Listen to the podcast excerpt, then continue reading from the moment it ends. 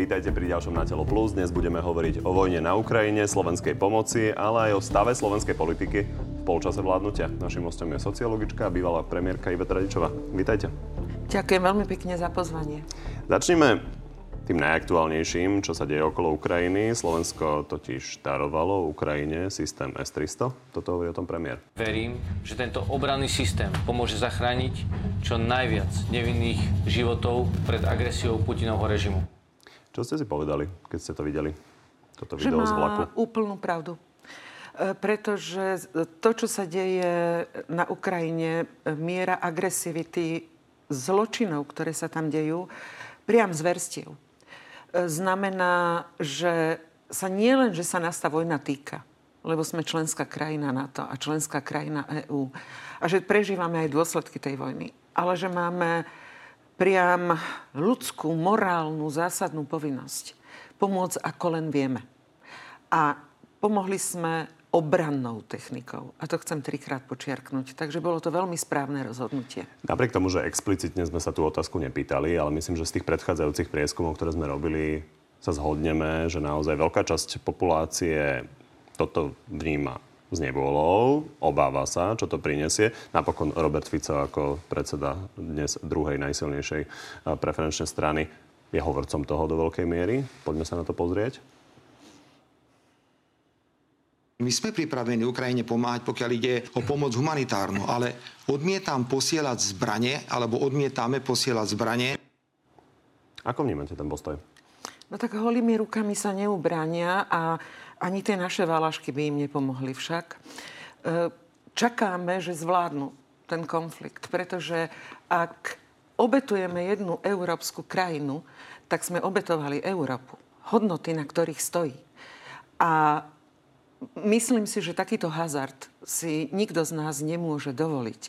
Nie sme jediná krajina, ktorá im pomáha zbraňami a faktom zostáva, že ten súboj, ktorý vedú, je veľmi, veľmi aj o nás. Nezabúdajme, že doktrína, s ktorou predstúpil Vladimír Putin, je, že si predstavuje novú Euroáziu, ktorá pôjde od Lisabonu až po Vla- Vladivostok. Teda my sa tam niekde stratíme ako malinká krajina. E, Že sme zažili, čo to znamená, keď vás okupujú cudzie vojska a nazvú to internacionálnou pomocou a následne príde 20 rokov normalizácie, keď to ani pravdivo nesmiete pomenovať. Presne toto sa dnes deje v Ruskej federácii. Takže k tomu dodávam, pokiaľ bol záujem zo strany Ukrajiny, tak v dnešnom čase 16 krajín vojensky pomáha e, Ukrajine s výzbrojou, pretože to je jediný spôsob, ako sa vedia brániť. Na druhej strane, ako vnímate, keďže sme už spomínali, že naozaj časť Slovákov to vníma s nevôľou, ako vláda komunikuje? Lebo predsa len sú tu občania, ktorí sa boja napríklad aj tých vyhlásení. Napríklad minister zahraničných vecí Lavrová, ktorý hovoril, že to budú považovať teda za uh, problém. Viete, častokrát je odpovedou taká časová, dôsledná analýza, čo sa kedy odohralo. A nepo, nebojte sa, nezačnem v carskom Rusku, aj keď by sa dalo, lebo je tam mnoho, mnoho vysvetlení. Ale to zásadné v tomto okamihu, keď hovoríme o zbraniach pre Ukrajinu, tak hovoríme o momente, kedy na zverstvá, e, na deti mŕtve, na civilov, ktorí sú tam v masových hroboch, sa predsa bez hamby a bez toho, aby muži plakali, lebo muži plačú, keď to vidia, nemôžeme pozerať a povedať, no nech si nejako poradia, len nech sa nás to netýka. Nás sa to týka. My už predtým sme boli na zozname nepriateľských krajín. Už len našim postojom, už len tým, že sme členskou krajinou NATO. Už len tým, že sme členskou krajinou Európskej únie.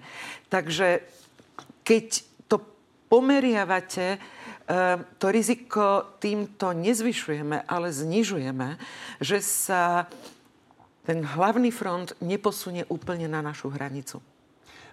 Má možnosť vláda presvedčiť eh, tých ľudí, ktorí sa obávajú tých krokov? Mm, Obávam sa, že nie.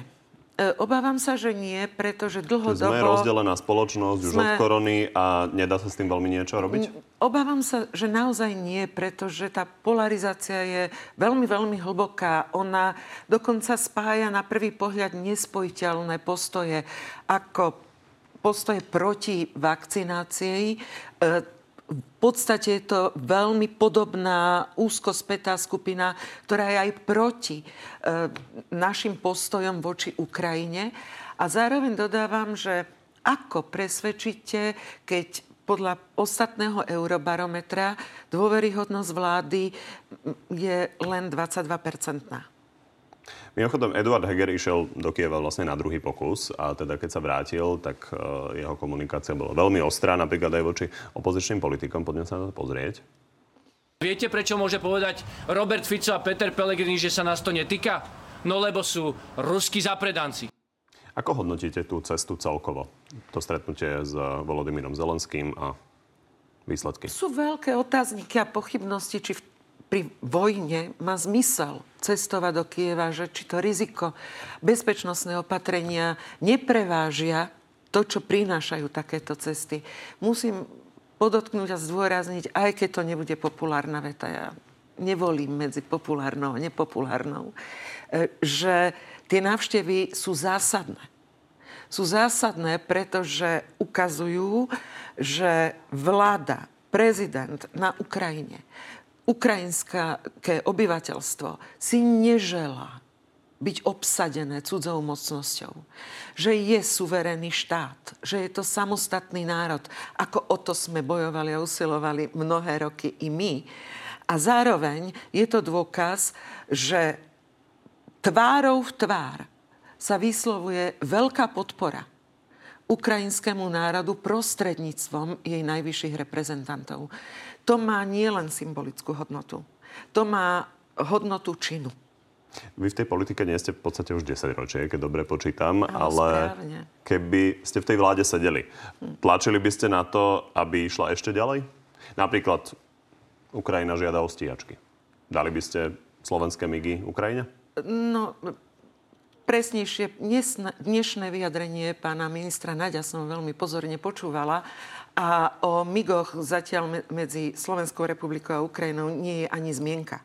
O tom sa nehovor- vôbec nedebatuje a ani takáto požiadavka neprišla. Viete, tie naše migy, um, my sme po deblokácii a rozdelení republiky mali 29 migov, z toho reálne ich bolo nejakých 11-12. Um, možno 13, dva nám spadli v priebehu ako skúšok. Um, údržba technická stála ročne vyše 55 miliónov um, a zároveň to museli robiť tu umiestnení uh, ruskí technici, ruskí vojaci.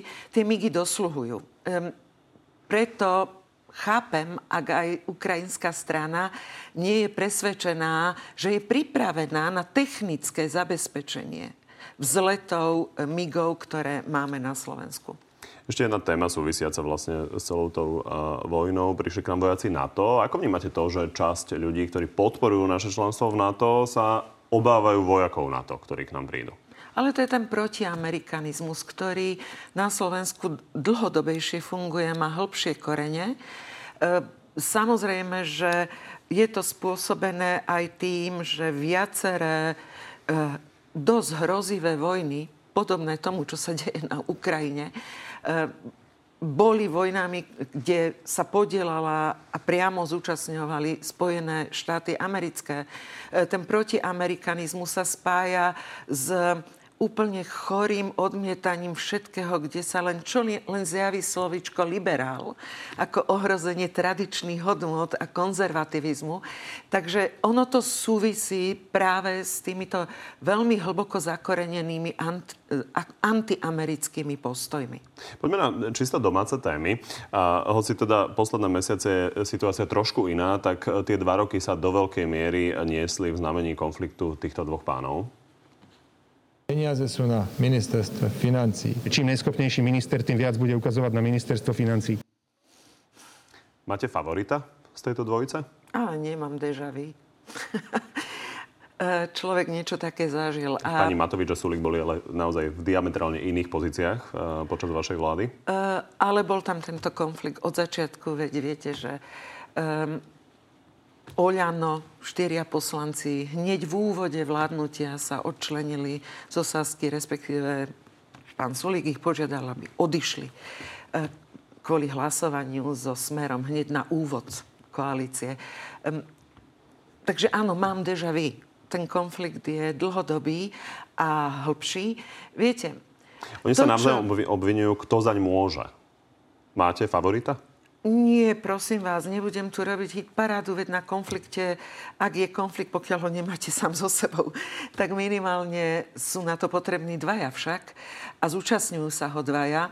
Takže to, že niekto je otvorenejší a druhý to robí zakrytejšie a nepriamo, e, neznamená, že vieme urobiť nejakú hitparádu sporu. Ale dovolte mi povedať jednu veľmi dôležitú vec. Viete, prečo je aj tá nedôvera na Slovensku voči vláde e, v takých mizerných percentách? Jedna z najnižších vôbec v rámci Európskej únie. Pretože počúvajú len toto štekanie žijú v šialenej situácii. Pandémia, vojna, zdražovanie, prežitie, každodennosť. Naozaj máme čo robiť, aby sme to predýchali. A do toho počujú nič viac a nič menej ešte vnútri koalície permanentné škriepky, permanentné hádky, permanentné e, osočovania, namiesto toho, aby položili na stôl napríklad konkrétne riešenia na spomínané zdražovanie, pretože s nimi zásadne meškáme. A to je to, čo spôsobuje aj ten nepokoj e, Tomu sa ešte dostaneme na druhej strane, keď si spomenieme na vládu Ivety Radičovej, tak treba Veď povedať, viem, že o čom hovorím. Bola naozaj pomerne konfliktná tá koalícia už vtedy. Veď ja nehovorím, že nebola, preto hovorím, pán redaktor, povedala som na úvod, deja vu. Okrem uh, sporov Sulik Matovič sa objavuje permanentne aj otázka toho, že či Smerodina má byť v koalícii alebo nemá byť. Toto k tomu povedal Richard Sulik nedávno. Keď to má takto ďalej pokračovať, tak je to na zváženie. Skôr oni by si možno mali položiť otázku, že teda na čo chcú zotrvať v takej koalícii. Ako vnímate to, že Smerodina na jednej strane nehlasuje za mnohé reformy, na ktorých sa zhodnú traja koaliční partnery, na druhej strane tam ostáva. Igor Matovič hovorí, že je to potrebné, lebo potom by sa oveľa ľahšie vlastne celá tá vláda rozpadla. Vláda začínala s ústavnou väčšinou. Tá preč. A veľmi rýchlo bola preč. Nie len to, po roku spoločného vládnutia padla vláda padol premiér, e, väčšina ministrov, dôležitých, relevantných ministrov podľa demisiu. To bol rozpad v priamom prenose. Takže teraz sa snažia tú mozaiku nejak vyskladať, aby, aby dovládli toto volebné obdobie. Ale treba podotknúť, že sme rodina sa od začiatku správa skôr ako opozičný subjekt, než ako koaličný subjekt. A sú okamihy, keď to predvádza aj SAS. E, sú okamihy, keď nehlasuje Olano. Jednoducho to programové vyhlásenie vlády nie je pre nich, napriek tomu, že ho priam krvou jednotlivo podpisovali, nie je pre nich dostatočné puto na presadzovanie toho, na čom sa dohodli a tá vláda nevystupuje ako celok. A opäť viem, o čom hovorím. Čiže v tomto smere súhlasíte s logikou Igora Matoviča, že naozaj pri takto rozháranej koalícii nemá zmysel sa pokúšať o nejakú malú väčšinu ešte s podporou napríklad odidencov? Držali by ste si aj vy sme rodina vo vláde? Zažila som vlád, druhú vládu Mikuláša Zorindu, kde som e, zastupovala post ministerky a tiež to boli predčasné voľby, ak si spomínate, pretože vládna koalícia stratila väčšinu v parlamente odchodom KDH. Ale nie len odchodom KDH, prišlo k rozdeleniu SDKU e, v tom čase a vznikla e, strana Zuzany Martinákovej a menšina mala sa snažiť o presadenie zákonov. E, diali sa rôzne veci v parlamente, aby sa presadili zákony. A musím podotknúť, že táto otázka práve po tejto skúsenosti pre mňa ako premiérku v rokoch 2010 až 2012 bola takým poučením, že toto nikdy nechcem absolvovať. A znamená to, že odpovedáte na to tak, že by ste si držali sme rodina vo vláde? Byť uh, na mieste Eduarda Hegera napríklad? ťažká otázka, pretože je to, že keby, ale sú priority. Sú priority, bez ktorých tá vláda nemá zmysel. Uh, neviem povedať, aké priority má stanovené pán premiér Heger. Pre mňa tie priority boli jasné tri. Prvá bola zásadná reforma právneho štátu, vrátane rekonštrukcie generálnej prokuratúry, súdnictva a podobne, aj sme ju robili. Druhá priorita bola, bol koncept otvoreného vládnutia, transparentnosť a zastavenie e, tých hlavných korupčných schém. A tretia priorita samozrejme bola finančná kríza.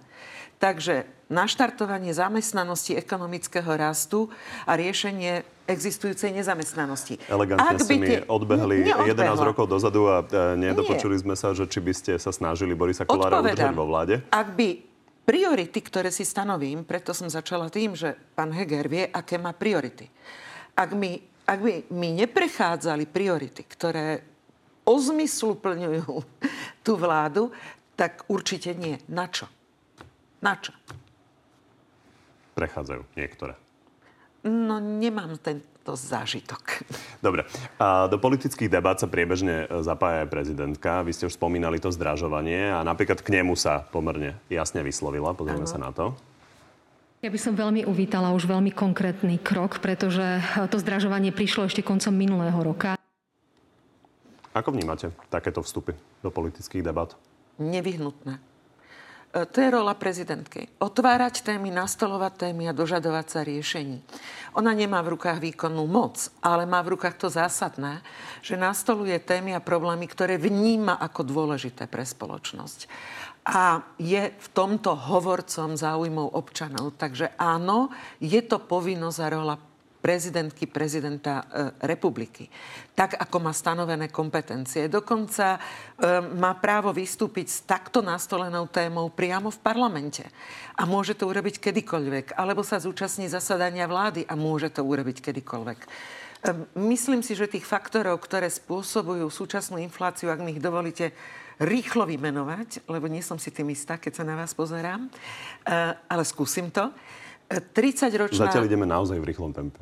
O, 30-ročná monetárna politika centrálnych bank, ktorá sa ešte znásobila po roku 2015. E, následne finančná kríza a jej dôsledky dodnes, následne pandémia a jej dôsledky dodnes.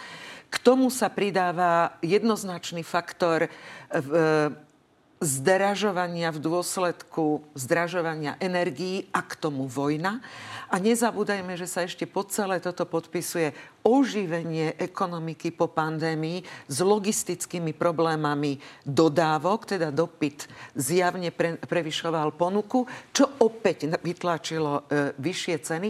A celá tá synergia Celá tá synergia spôsobuje to, že niektoré tie ceny samotná vláda sama o sebe nemá šancu regulovať a ťažko ich môže ovládať.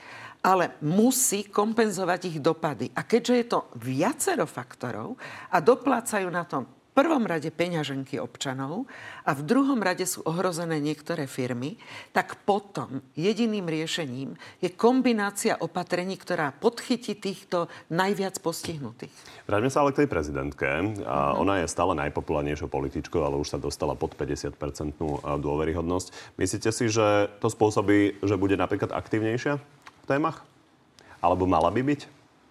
Nemyslím si, že bola predtým e, neaktívna. Lebo uznávate, že je pomerne komplikované vyhovieť e, treba s dvom tretinám občanov vo všetkom, čo hovoríte a možno menšia popularita asi trošku otvára viac možností. Či milím sa? Ani náhodou, len ste ma trochu vystrašili, lebo mať rovnaký názor je po, pre mňa pohroma. to po nás chceli 40 rokov. A rozdielnosť je úplne zdravá, prirodzená, lebo len v dialogu, len v diskusii aj my dvaja. Keď si budeme vymieňať názor na to, ako to riešiť, dospejeme k nejakému rozumnému riešeniu. Takže nemožno očakávať, že nebude rozdeľovať, alebo že nebude čas spoločnosti, ktorá s ňou nebude súhlasiť. Viete, čo je podstatné? Ako ten nesúhlas dajú najavo? Či budú škriekať, oplúvať ju, kopať do nej, alebo až tak, že budú fyzicky ohrozovať jej existenciu, lebo toto je začiarov. Toto je začiarov. To k riešeniu nevedie. To je len hlúpa, plítká nenávisť, ktorá spôsobuje iba to, že sa tu navzájom necítime dobre. A ani nebudeme cítiť dobre. Takže áno, nutne bude rozdeľovať spoločnosť aj návrhmi, ktoré dáva, ale otvára diskusiu, ktorá je absolútne prepotrebná pre správne riešenie. Fakt ho inak nenájdeme. E, ani ja, ani nik iný nie je mudrland, ktorý zjedol múdrosť sveta, bez toho, aby si neprečítal tie rôznorodé názory. Čítajte tých ekonomov, aké majú rôznorodé názory na príčiny inflácie. Ja som ich spojila, pretože podľa môj, politik má túto povinnosť vnímať, že každý ten ekonóm hovorí zo svojho uhla pohľadu, lebo zastupuje a reprezentuje nejakú konkrétnu inštitúciu alebo záujmovú skupinu. A to je umenie politiky, že ich viete počúvať a pokúsite sa z toho urobiť rezume. Hoci od teda nás delia pravdepodobne ešte dva roky, zatiaľ to veľmi nevyzerá na to, že by bolo rýchle referendum o predčasných voľbách, tak po, politici logicky už rozmýšľajú, ako sa to usporiada po voľbách a nie veľmi chcú odkrývať karty. Toto hovorí napríklad Peter Pellegrini o možnom usporiadaní? Ten svet sa tak dynamicky mení a mnohí z týchto kolegov sa ešte vyfarbia jedným alebo opačným smerom, preto naozaj najistejšia odpoveď bude buď pár týždňov pred voľbami alebo na druhý deň po voľbách.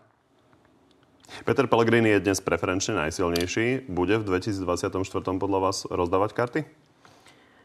Mysleli ste si pred pol rokom, tri štvrte rokom, že bude vojna? E, sú nepredvídateľné situácie, ktoré... Mám možno ešte lepší príklad. Málo kto si myslel e, v decembri pred voľbami, že Igor Matovič bude premiérom.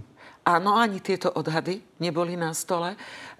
To, čo zažívame všetci úplne inej rovine, je obrovská miera neistoty.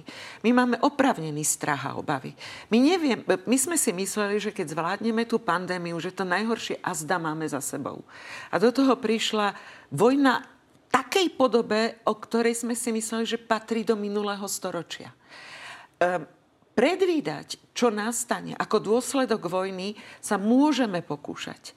Ale jedno, jedným som si absolútne istá. Pokiaľ táto vláda nezvládne dôsledky týchto hrôz a neistôt, ktoré zažívame, tak sa úplne zmenia karty vo, v nasledujúcich voľbách. Ako? nedostane znovu šancu. Na druhej strane môže byť kombinácia viacerých strán, napríklad opozičných a koaličných. A zatiaľ to vyzerá tak preferenčne, že by sa Peter Pellegrini mohol rozhodovať medzi táborom Smeru a táborom tých dnešných strán, alebo minimálne časti z nich. Peter Pellegrini vôbec nebude rozhodovať. E, to ešte ani nie je... Poviem, zatiaľ to tak vyzerá. Áno. Koho áno. by si podľa vás vybral? Ktorý tábor? Pán Pellegrini keď on je tak roztomilo nejasný, s úsmevom na tvári uh, ho neviete prečítať. Mm, neviete prečítať, čo skutočne urobí, ale to, preto sa riadím jeho konkrétnymi rozhodnutiami, ktoré má za sebou. Napokon bol dva roky premiérom. A hovorím, že je to smer 2. Čiže by si vybral smer? Mm, myslím si, že je to možné. To bez pochyby. Rovnako ako opak. Či by uh, Nie, nie. Povie vám to, čo každý politik samozrejme povie v takejto situácii. Občania rozhodnú, rozdajú karty, na základe toho sa budeme musieť nejak rozhodnúť a potom prídu také tie spin doktorovské vety e, po totálnom odmietaní niekoho, veď na to sú celé profesijné skupiny a tie vám budú šepkať, aby ste to sformulovali zhruba v takej tónine, že no ale uznajte, že ako musím, musím veď pragmatizmus, veď tu nie je iná voľba. Veď to musím rešpektovať. Podobné vety odznievali, keď Most Hit vstúpil do koalície, do ktorej vstúpil a potom skončil v politike. Ehm, to sú situácie, kedy v politike viete zažiť opäť e, neskutočné a nepredvydateľné záležitosti. Poďme na Roberta Fica, ktorý teda si už jasne vyberá, že s kým by rád vládol. O hlase okrem iného hovorí o Slovenskej národnej strane, ktorá by sa momentálne nedostala do parlamentu a ešte o jednej strane. Ďalej idem. Republika, samozrejme. My s tým nemáme absolútne žiadny problém. Je toto najpravdepodobnejšia budúca vláda? Viete, čo je pre mňa, a teraz budem veľmi osobná, vec, ktorá ma ťaží e, a nad ktorou veľmi, veľmi premýšľam a zdá sa, že úplne zbytočne, e, korupčné škandály. Celé mafiánske siete korupčné. Nominanti Roberta Fica na vysokých postoch, ktorí sa priznali k totálnym rozkrádaniam, ktorí sa priznali, že pre nich bolo normálne mať platu 10 tisíc mesačné, nie plus, a pritom boli zodpovední za vyšetrovanie korupcie, šéf finančnej správy, sudcovia, prokurátori, špeciálny prokurátor. A on má podporu a šancu byť opätovne vo vláde? Ja tejto krajine prestávam rozumieť. Tak poďme možno ešte na jeden výrok. Robert Fico nechce povedať, že či chce byť znova premiérom. Ja ako Robert Fico chcem viesť stranu Smer sociálna demokracia a vyhrať nasledujúce parlamentné voľby percentuálne. Ja si myslím, že máme na to všetky predpoklady. A či potom byť alebo nebyť premiérom? Život ukáže. Čiže áno. Takže chce? No, tá odpoveď bol, nebola nie. Bude? No a teraz poviem ako politik a potom poviem ako rozmýšľajúci človek. E, to som rozdelila však. to sú kategórie. E, politická odpoveď je, že áno, keď dostane mandát od občanov, tak priam sa to pýta, aby tým premiérom bol. A preto sa zamýšľam nad tým, ako je možné, že po toľkých... E, to nie sú ani prešlapy. To, to je úplne pošliapanie právneho štátu. To je znefunkčenie, to je ukradnutie štátu. Má a teší sa takejto podpore. A pritom je zrejmé, že primárne zachraňuje sám seba. Prepačte, nie sme fakt štandardná def- demokracia, my sme fakt defektní. E, platí to, lebo v štandardnej demokracii politici tohto druhu miznú z politickej scény. Robert Fico to samozrejme vidí inak, hovorí o kajúcníkoch, hovorí o tom, že sa tu nejakým spôsobom manipuluje so súdnymi konaniami. Pán redaktor, nežartujme. Ak chcete otvoriť e, a odhaliť mafiu, tak máte jedinú možnosť, že niekto z jej vnútra prehovorí. Nežartujme. Takže uvidíme, ako to dopadne. Aj s Robertom Ficom. Ešte na divácké otázky. Peter sa pýta. Chcem sa spýtať, či by to ešte raz neskúsila.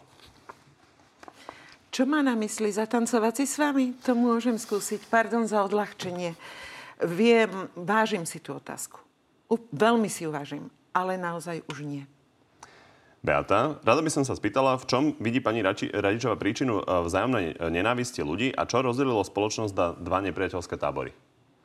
Množstvo vecí, predovšetkým štvavá politika, ktorá je založená na negatívnych emóciách a namiesto sily sa prezentuje agresívnym siláctvom a prázdnymi rečami, e, likvidáciou osob, osoby, personálnou, k tomu množstvo, množstvo dezinformácií, z ktorých sa nevieme zorientovať.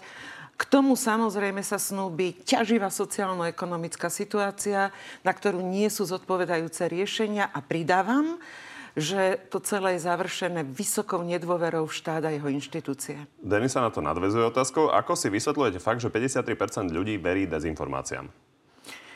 Pretože tých informácií je strašne veľa. A nevieme, ako sa v nich vyznať a ako sa v nich orientovať. A tak sa skúšame orientovať podľa ľudí, ktorým dôverujeme veľmi často politickí lídry a tí čerpajú z tejto danosti, že keď nám niečo ponúknú, tak sa k tomu prikloníme na základe sympatie alebo na základe toho, že niekomu by sme už veriť mohli. A ďalší moment, ktorý k tomu pr- prístupuje, a to je veľmi dôležitý moment, čím zložitejšie sú veci, tým zložitejšia je odpoveď. A my chceme počuť jasnú, jednoduchú odpoveď. A tá má väčšinou podobu dezinformácie. Podobne ako Katka, kto bude po najbližších voľbách premiér?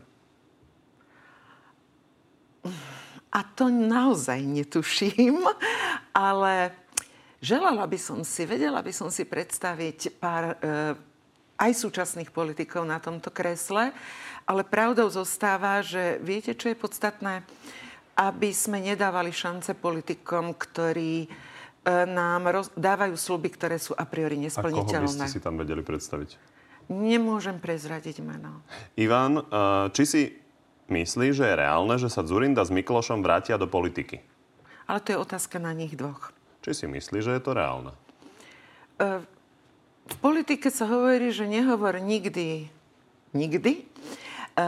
A že je v politike možné aj nemožné. A v tomto duchu hovorím, že aj možné je nemožné. A nemožné je, je možné. Je Eduard Heger dobrým premiérom? Čo je dobrý premiér?